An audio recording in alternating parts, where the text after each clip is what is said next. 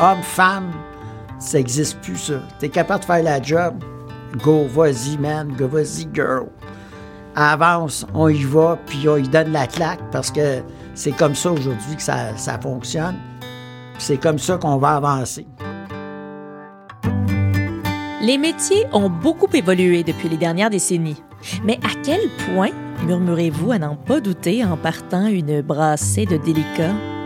Dans mon temps raconte des histoires de vie et de carrière incroyables à travers la rencontre de deux passionnés qui ont exercé le même métier, mais à deux époques différentes. Deux générations que tout sépare, sauf leur amour du métier et peut-être quelques modes capillaires un peu terrifiantes. Mais à plus de 30 ans d'écart, qu'est-ce qui a tant changé? Je m'appelle Catherine Etier, je suis emballée d'avoir ce micro-là dans le visage et vous écoutez Dans mon temps, un balado présenté par la CNESST. Sur ce, attachez votre bonnet parce que c'est parti.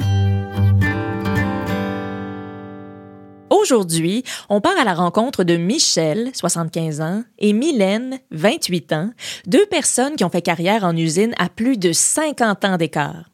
C'est un peu niaiseux, mais le travail d'usine est tellement loin de ce que je fais dans la vie que j'oublie parfois que derrière ces grandes portes de métal, sont-ils toutes faites en métal, les portes d'usine? Je pense que oui. En tout cas, derrière ces grandes portes de métal se cachent de magnifiques humains qui accomplissent surtout un travail complexe et exigeant qui demande énormément de soins, de concentration, d'expertise et d'énergie. Vous penserez à ça la prochaine fois que vous beurrez du fromage sur votre bagel? Mais pensez surtout à Michel et Mylène qu'on s'en va rencontrer sans plus attendre devant une chaîne de production alimentaire. Bonjour. Salut. Euh, je m'appelle Mylène, toi? Moi, c'est Michel. Bonjour Michel. Comment ça va? Ça va bien, toi? Écoute, euh, je suis vraiment content de te rencontrer. Puis euh, surtout que j'ai compris que toi, tu travailles dans le même domaine.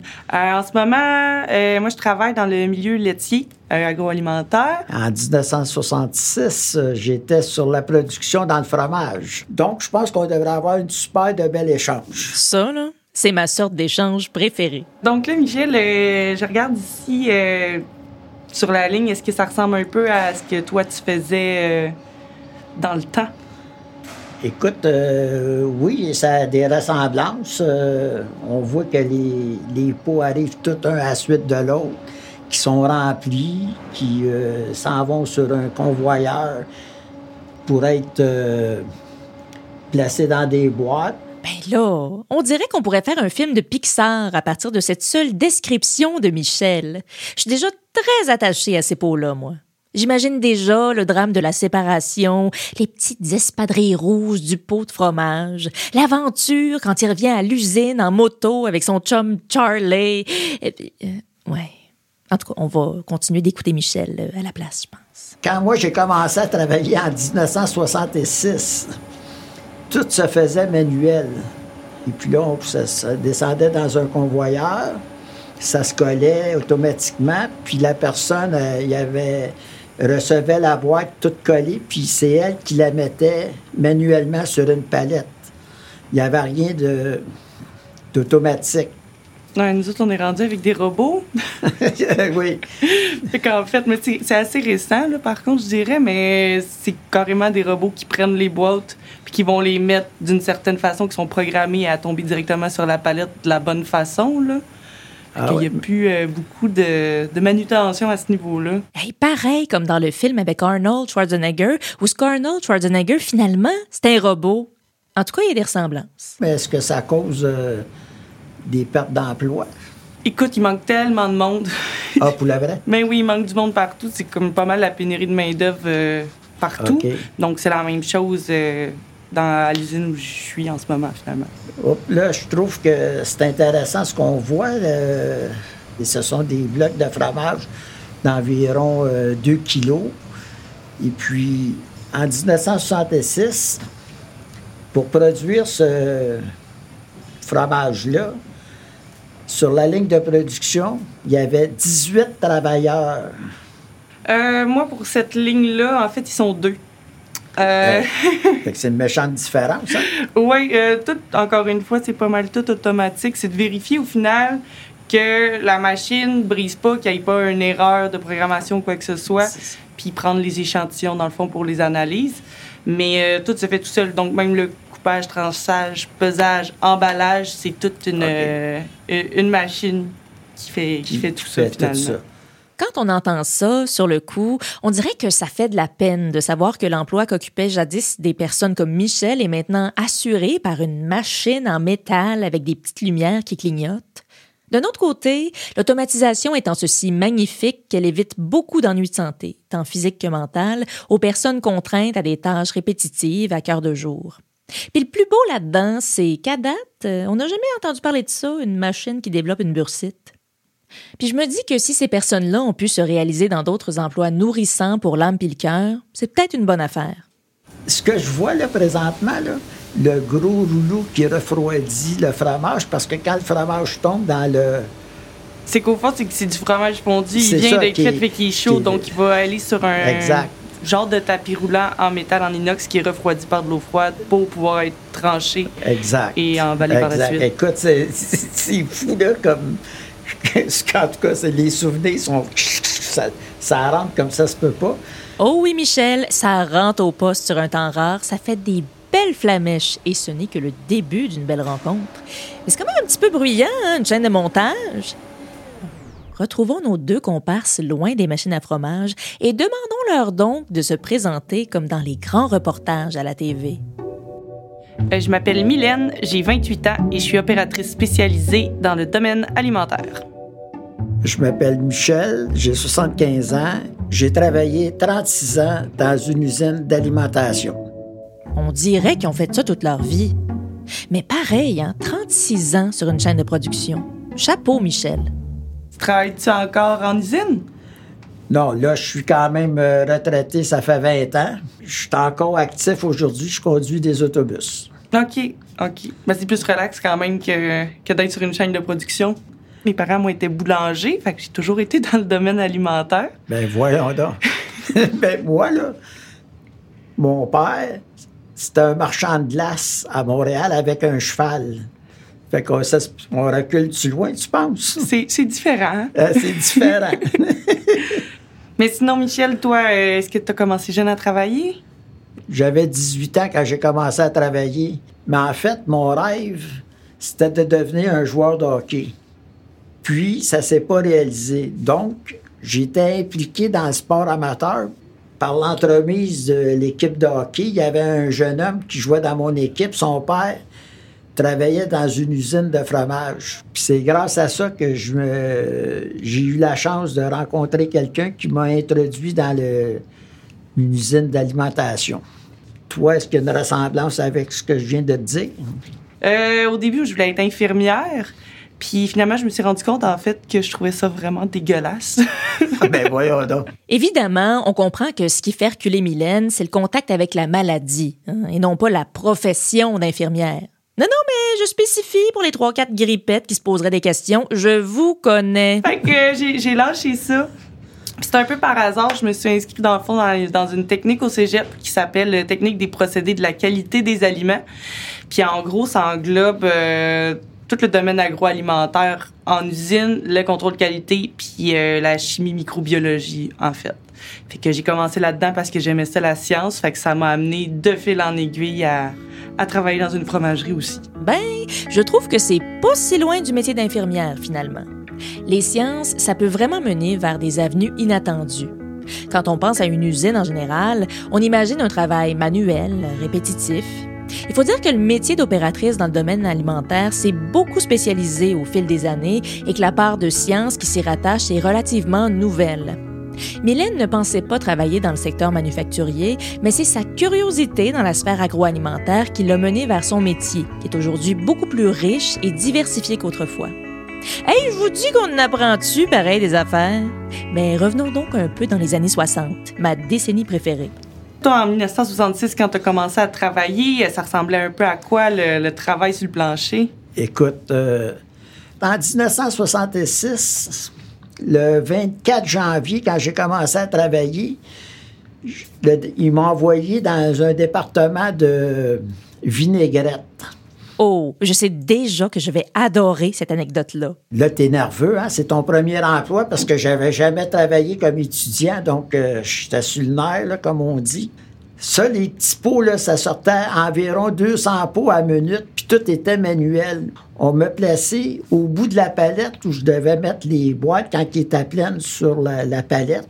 Mais je l'ai passé 8 heures de temps sur la palette parce que on me dit que vu que je connaissais pas les autres tâches, qu'il fallait que je commence là, puis qu'avec le temps, je pourrais aller faire d'autres choses. Ah non, finalement, c'est comme moins le fun que je pensais.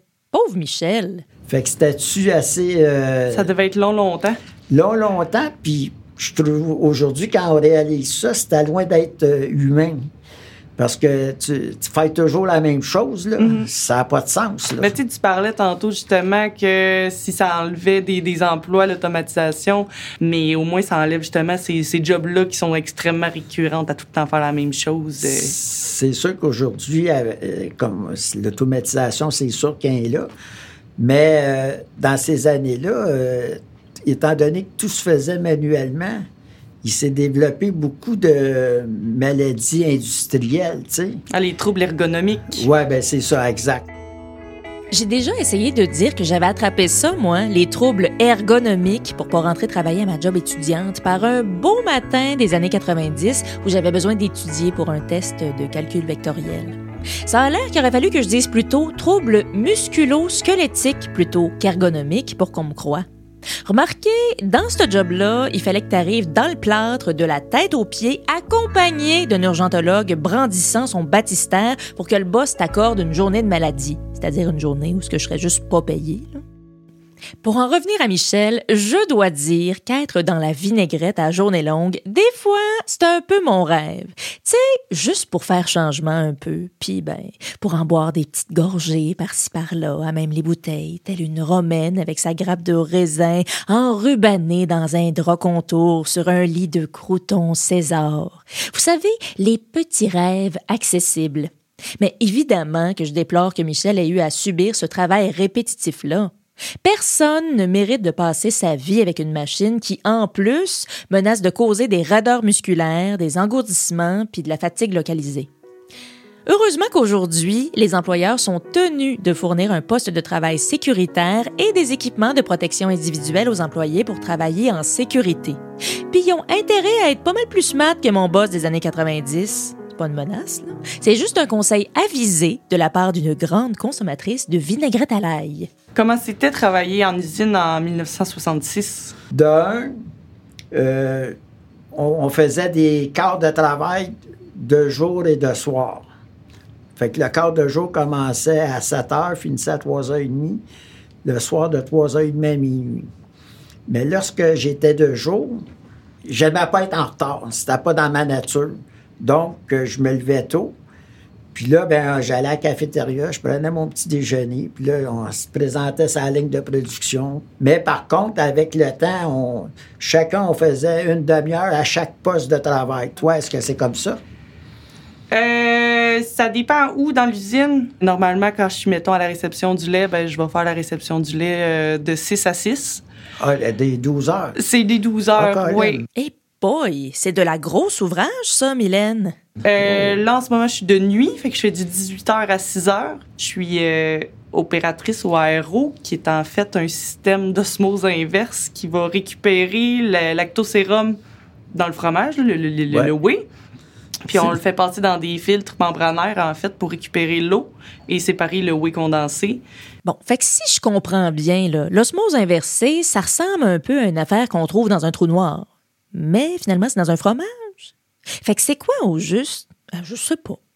Mais une chose est sûre, c'est que travailler en usine, c'est exigeant et ça demande pas mal plus de compétences que ce qu'on pourrait croire. Mettons plus que toi puis moi, qui écoutons ce balado dans le confort de notre foyer, loin de l'osmose inversée. Bon, je suis pas physiquement dans votre foyer, là, c'est une façon de parler. Puis est-ce que tu changeais toutes les deux semaines, euh, toutes les semaines? Selon les, les besoins, en fait. Comme là, ça fait deux semaines, je suis de nuit. Avant ça, je faisais du 23h à 11h. 23 heures à 11 heures du matin? Ouais, non, celle-là, c'est pas le meilleur chiffre. Ben, si je comprends, là, c'est Mais, euh, difficile. Ouais, ouais, mais j'aime mieux 6 à 6. quand je travaillais, il y avait une personne aussi qui faisait ce travail-là, semblable au tien. Puis l'avantage que je trouvais que cette personne-là avait, c'est qu'elle avait une autonomie. Elle pouvait, se marcher, aller rencontrer le chauffeur, aller faire ses connexions de tuyaux. C'est vrai qu'il y a une certaine liberté. je peux prendre mes pauses sans que quelqu'un vienne me remplacer, par exemple. Euh, c'est sûr qu'il y a d'autres travails plus en production que eux, tu peux pas, tu peux pas t'en quand tu veux. Mettons les, les cailleurs, là. Exemple, tu sais, quand tu t'occupes bon, de la, la pour mettre dans les cailleurs, bon, puis tout, c'est mais ça, tu peux pas euh, t'en aller quand tu veux. Il y a, des remplaçants de poste que c'est leur poste carrément. Ils se promènent dans l'usine pour aller remplacer les, opérateurs. Pendant que vous aussi, vous vous remettez du terme cailleur, j'en profite pour vous rappeler qu'en commençant un nouvel emploi, les travailleuses et travailleurs devraient toujours prendre le temps de discuter de leur horaire de travail avec leur employeur. À quoi ça ressemble une semaine de travail normale? Les heures régulières de travail et les heures supplémentaires, les pauses, les périodes de repas, la couleur du filet à cheveux. Ben quoi, pour moi, c'est important. Allez-y, ne soyez jamais gênés de demander. Le pire qui pourrait arriver, c'est que votre boss vous oblige à participer à un flash mob parce que vous avez l'air d'avoir du leadership. Qu'est-ce que tu aimais le plus euh, dans ton travail en usine? Ce que j'aimais le plus, l'esprit d'équipe. Tu sais, ça, j'aimais ça parce que chacun savait que s'il faisait pas son bout de chemin, l'autre était dans. Il allait en arracher, là. Il allait en arracher comme pas à peu près, là, tu sais. Toi, est-ce que tu as connu ça quand même dans ce sens-là ou? Euh, dans le département où je suis en ce moment, euh, on est à peu près six de nuit environ. Fait que oui, j'y connais bien, là, mettons. Euh, on parle, ils m'aident, je les aide, on s'aide, il y a beaucoup d'entraide, même si on a chacun nos postes définis. on sait quand même qu'au final, c'est un travail d'équipe. Euh, même s'il y en a un qui travaille et que l'autre travaille pas, ça va paraître au final. De jour, ça, ça roule. Ils n'ont pas le temps. Un déchargement, c'est 20 minutes. Un lavage, c'est 20 minutes. Puis après, tu t'en vas parce que j'ai 40 camions qui attendent. Fait que... Eh, eh, c'est intense, ça. Je dirais même que c'est un peu terrifiant. Oui, ouais, c'est une job qui, qui gaule, mettons. Ben, mais hein. Tu te pognes pas le bain, ça bouge. J'aime ça bouger. J'étais contente là, là. Ah ben. Par contre, tu sais, c'est pas très t'as pas de logique de prise de décision. Exemple, c'est tout le temps la même chose. Chaque camion est la même chose. T'en as 40, mais c'est 40 fois la même chose. Ouais, plug, déplugue, autrement dit. Exactement. fait que là où est-ce que je suis en ce moment avec le aéro, là, comme je disais, ben là, ça, c'est, tu sais, bon, là, mon, mes filtres sont à changer. Il faudrait que je lave, euh, mettons, euh, mon microfiltre, etc. Là, j'ai beaucoup plus de prise de décision plus de logique derrière mes mouvements que de juste répétitif. Là, en ce moment, j'aime mieux, euh, j'aime mieux où je suis là. La prochaine fois que vous tiendrez votre brique de fromage jaune-orange entre vos mains, pensez à toute l'expertise, la concentration, l'efficacité et surtout le calme olympien requis par les Mylène et les Michel de ce monde pour que votre grilled cheese soit merveilleux et si rigoureusement élaboré selon les normes les plus strictes. Moi, j'ai l'impression qu'à leur place, ça ferait longtemps qu'on m'aurait sorti de l'usine sur une civière pour cause de fils qui se touchent dans ma belle tête. Puis si tu dois pas te tromper, je suis à peu près certain parce que tu as l'air d'une fille euh, assez consciencieuse. Pour l'instant, ça va. J'ai pas rien fait exploser. J'ai pris ma première douche euh, il y a trois jours. À vie? J'ai ouvert une valve qu'il fallait pas j'ouvre. Ah, OK. Parce que c'est ça, moi, c'était du perméa. Donc, c'est l'eau récupérée du aéro, si on veut. Ça aurait ah. été pire si c'était de la crème ou euh, du whey condensé, mais c'était de l'eau, mais j'ai pris, euh, j'ai pris ma première douche. Je vais te conter une petite anecdote. Le beurre d'arachide, un pot de 2 kilos. Puis dans le temps, là, mais aujourd'hui, ça n'existe plus, là, mais dans le temps, tu devais mettre une anneau de, de plastique jaune qui trempait dans l'eau chaude. Puis là, tu prenais ça dans tes mains, puis tu devais insérer ça entre le couvercle puis le pot.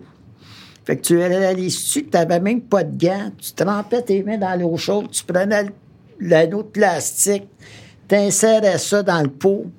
Au bout de 15 minutes, tu avais les pots à, les pouces à, à fleur de peau, qu'on dit. Je ne sais pas si ça a de l'allure, à vif. Mais là, là, ça, fallait que tu continues, là, tu sais. Puis ça se représentait toujours. Et comme disait ma tante Frita, il n'y a rien de pire qu'un accident de beurre de pinot. Mais l'autre chose aussi qui, qui m'avait frappé dans ce temps-là, c'est qu'à un moment donné, on m'envoie au département du fromage râpé. Il n'y a pas à dire, c'est Michel qui a vraiment les meilleurs débuts d'anecdotes. De fromage parmesan.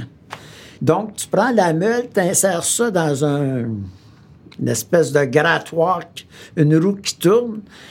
Puis là, par la pression, là, tu râpes le fromage, mais ça, ça éclabousse partout. Et puis là, vu que je suis un jeune employé, je voyage en autobus. Fait que tu réalises du parmesan râpé. Tu devais sentir bon dans l'autobus? Ben, et voilà. fait que quand t'embarquais dans l'autobus, c'est drôle, hein? Mais je pouvais toujours m'asseoir, puis il n'y avait personne à côté. On rit, on rit, mais c'est quand même pas exactement normal d'avoir des bouts de doigts qui brûlent ou de se faire asperger de parmesan à cœur de jour. Heureusement qu'aujourd'hui, les employeurs ont des obligations en matière d'équipement de protection individuelle, comme des vêtements de protection ou des gants. Donc, si vous sentez le parmesan en 2022 en sortant de la job, ben c'est peut-être plutôt un enjeu de ben ah, il y a sûrement une petite souris avec un chapeau qui habite dans votre poche de sarrau. Oui, ça doit être ça. Vous êtes chanceux parce qu'elle va sûrement vous avoir fabriqué une belle robe de bal fuchsia avec l'aide de ses amis quand vous allez vous lever demain matin. Dans le département où est-ce que je suis en ce moment, je suis la première femme depuis l'ouverture de la compagnie à être dans ce département-là. Mais juste avant, je te dis félicitations parce que c'est un grand avancé pour le côté des dames. Des dames. Alors ça, c'est vraiment galant de la part de Michel. J'ajuste de ce pas mon corset, je replace ma perruque et on repart. Moi, dans mon temps, je dirais qu'il y avait beaucoup plus de femmes que d'hommes. Mais par contre, le travail des hommes était beaucoup plus physique, où les femmes travaillaient plus sur des travaux d'inspection, visuels. Hey, ça devait-tu être le fun rien qu'un peu d'être systématiquement assigné à ce job-là? Toi, aujourd'hui, est-ce que c'est comme ça? Ben, moi, comme je disais, je suis la première fille du département. Euh, le département au complet est pas mal assez physique, euh, humide, bruyant. Euh, c'est sûr qu'il a fallu que, que je fasse ma place un peu. au début, tout le monde était comme assez le fun, c'était la première fille. C'est, il, était temps, ça fait du bien, etc., etc. Euh, j'ai reçu beaucoup d'aide, des fois trop. Par exemple, lever des chaudières de caustique, exemple. bon, oh, du caustique, on sait c'est dangereux. Puis la chaudière, ben, c'est lourd. Fait que souvent, on venait euh, me remplacer comme « Oh non, Mylène, c'est correct, je vais le faire. » Donc, en même temps que ça part de super bonnes intentions, on s'entend que moi, ben, ça fait que je fais pas mon travail. Donc, tu sais, je pense que j'ai eu un peu de chouchoutage euh, si on peut dire ça comme ça. Euh, sauf que là, comme je dis, j'ai fait ma place, euh, j'ai montré que j'étais capable. Tu sais, je trouve ça dur, puis des fois, ça me tente pas, mais gars, c'est ça la job, puis je vais la faire, puis je suis capable. Les femmes, la job physique, c'est pas pour elles. On va leur donner des petites tâches, de la job de bureau, en fait, toutes les petites affaires que ça ne tente pas vraiment de faire, tu sais, celles qui ressemblent à celles qu'elles font à la maison. Puis en plus de ça, ça tombe assez bien, c'est moins bien payé. Bon, j'exagère un peu, hein, mais si peu. Évidemment que dans certaines situations, je suis pas cocombe, la biologie étant ce qu'elle est, oui, je peux tout à fait reconnaître que la force physique d'un homme peut être supérieure à celle d'une femme, en général, biologiquement. Mais on s'entend-tu que la plupart des tâches sont réalisables par tout le monde? Avec des techniques différentes, peut-être, mais réalisables. Suffit juste de nous laisser faire. Moi, soulever des bœufs, je suis pas capable de faire ça. Puis c'est une bonne nouvelle, ça m'intéresse pas vraiment non plus. Je me demande d'ailleurs qui ça peut intéresser. J'ai choisi comme un drôle d'exemple. Mais j'ai bien des chums de femmes adeptes de CrossFit qui la feraient rouler sans problème avec Mylène, l'usine de fromage. Cela dit, il existe une méthode d'évaluation en équité salariale qui permet aux employeurs d'établir la valeur des catégories d'emploi à prédominance féminine et à prédominance masculine dans leur entreprise. Vous pouvez trouver tout ça sur le site de la CNESST, qu'on salue parce que c'est leur balado. Bonjour! Il y a aussi au début les petits commentaires. on s'entend qu'il y en a que ça fait 30 ans qu'ils travaillent là, première fille, ils trouvent ça le fun. Mais je suis quand même quelqu'un qui, j'ai de l'humour puis je suis capable de ramener ces commentaires-là un peu. Euh, t'es un peu jeune, mais t'es cute, ben euh, écoute, ben t'es bien trop vieux pour moi, désolé. c'est bon ça. Puis il y a une fois, il y a quelqu'un qui te m'est arrivé, euh, hey, t'es sûr euh, qu'une petite fille comme toi serait capable de soulever ça? Puis j'avais juste répondu, c'est arrête, c'est sûr, je te bats au bras de fer. Excellent, Mylène. Ça les remet à leur place un peu dans le sens de je suis capable de le faire, mais au moins c'est pas fait avec méchanceté ou sec ou abrupt, tu sais. C'est fou pareil, hein? Évidemment qu'une collègue de travail avec un sens de l'humour comme Mylène, c'est le gros lot. Mais pourquoi est-ce que c'est que dans des situations comme elle vient de décrire, faut faire des petites jokes, des courbettes, être fine puis ménager l'ego des collègues quand ils nous disent des niaiseries de même? T'es trop jeune pour moi, j'ai jamais été pour toi, Jacques. Puis en 2022, presque 2023, c'est inacceptable d'être encore pogné pour être mielleuse quand l'issue de tout ça, ça devrait commencer par ce moment précis où Jacques ne fait pas de commentaires déplacés. De retour au programme principal. Puis toi, la conciliation, euh, travail-famille, est-ce que c'était quelque chose qui existait? C'est quelque chose qu'on connaît. Je pense pas qu'on connaissait ça vraiment. Conciliation, travail-famille. C'était pas au goût du jour. Puis j'ai eu euh, une fille. J'ai eu seulement qu'un enfant. Il reste que le mot conciliation, travail-famille, dans ce temps-là, ça, ça n'existait pas, ça. Parce que, mettons, quand ta fille est née, as-tu eu un congé de paternité? T'as-tu. Euh... Mais ça, ça n'existait pas, ça. Fait que tu avais zéro compensation pour ça. Mais moi, je peux te dire que dans mon cas, j'ai pris des vacances pour être capable d'aider ma femme parce que quand c'est ton premier enfant. Ben, tu veux être là, tu sais. C'est ça. Puis, tu sais, c'est de l'inconnu pour chacun chacun de nous, mm-hmm. parce qu'on on est des, des, jeunes mariés, si on veut. Puis on n'a jamais vu d'enfant, fait que on a besoin de supporter l'un et l'autre. Tout à fait. Oh, Michel! Il devait être tout un jeune marié à part ça. J'ai quand même l'empathie de comprendre qu'à l'époque, bien des hommes auraient sans doute aimé ça être là, eux aussi, quand leur femme a accouché. Mais comme la loi ne suivait pas le projet, effectivement, c'était pas possible, puis les vacances n'étaient pas à la portée de tous les budgets. Aujourd'hui, à la naissance de son enfant, le travailleur a droit à un congé de paternité sans salaire de cinq semaines continues, au cours desquelles son lien d'emploi est protégé et c'est assez flexible. Le congé peut commencer à la naissance de l'enfant ou plus tard, tant qu'il se termine 78 semaines après la naissance et il peut être suspendu, divisé ou prolongé si l'état de santé du bébé le nécessite. C'est assez le fun, la modernité. Moi, c'est sûr que mon but dans les prochaines années, ça va être de monter. La supervision, c'est définitivement une étape, mais probablement plus loin que ça aussi. Euh, je suis vraiment une fille de carrière, en fait. Donc, moi, le plus loin je vais aller, ça va être, euh, ça va être là que je vais aller, tu sais. Ben, écoute, euh, je suis content d'entendre ça parce que, non, mais c'est le fun parce que tu es jeune, puis tu es peut-être plus forte en caractère que qu'est-ce que j'étais. J'ai quand même eu la chance d'aller en supervision. Donc, ça prouve que j'avais un certain leadership il reste qu'à un moment donné, je pense que j'ai pas été capable de passer au travail la pression qu'on avait par rapport à ce qu'on devait produire, produire, produire. Puis ça donnait que mon épouse venait d'accoucher. Fait que j'ai comme reviré ça de bord, j'ai dit.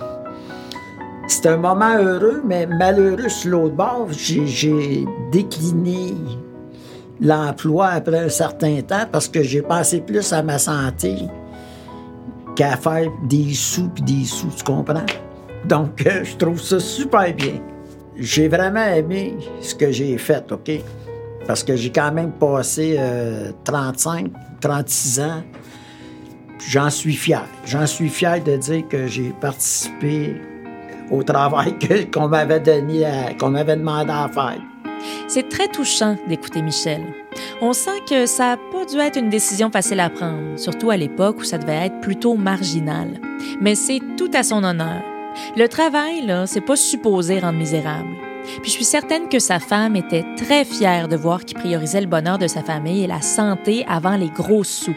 Bravo, Michel. Avec toute la belle carrière que tu as eue, puis tu sais, moi qui commence, est-ce que tu aurais des, des conseils à me donner? Suggestions, peut-être? je pense que tu es quelqu'un qui est capable de relever de grands défis. Je te dirais, vas-y, puis euh, tu es encore jeune, puis l'avenir est devant toi, donc euh, mets-y le paquet. Merci. ben, merci à toi. Je suis très fier de t'avoir rencontré. tu es une belle personne, tu une belle personnalité, puis tu es très sympathique. Merci encore. Ben, merci toi aussi. Mais ben, voyons donc qu'on est ému de même à la fin de chaque épisode. Quelle belle rencontre que celle-là, remplie d'humanité puis de chaleur. Je remercie Mylène et Michel pour leur générosité et surtout pour leur honnêteté quant aux rigueurs et aux problèmes parfois reliés au travail en usine. On a beau évoluer comme société, reste que le sexisme ordinaire et les stéréotypes de genre sont bien ancrés dans la culture du travail. Je trouve ça tout de même réjouissant de constater que les employés sont mieux protégés aujourd'hui grâce à la technologie qui assume dans bien des cas les tâches répétitives et risquées pour la santé pour permettre à des femmes fusées comme Mylène de s'épanouir dans leur carrière et comme dirait Michel, de mettre le paquet. Mais attention aux douches de la hein, parce que le parmesan à côté de ça, ça a l'air de sentir le Chanel numéro 5. Mais sinon, je pense qu'on est en business. C'était donc Michel et Mylène pour Dans mon temps, un balado que Steven Spielberg sera sans doute un jour tenté de porter au grand écran, présenté par la CNESST. À la recherche, Charlotte Laberge, une réalisation de Denis Martel, un concept de Zoé Forêt-Paradis, prise de son et montage sonore, Christian David. Une production de Casadel pour Cossette. Je m'appelle Catherine Etier et je vous invite à suivre Dans mon temps sur le site web cnest.gouv.qc.ca balado. Aussi disponible sur les plateformes d'écoute Apple Podcast, Google Podcast, Spotify et Balado Québec.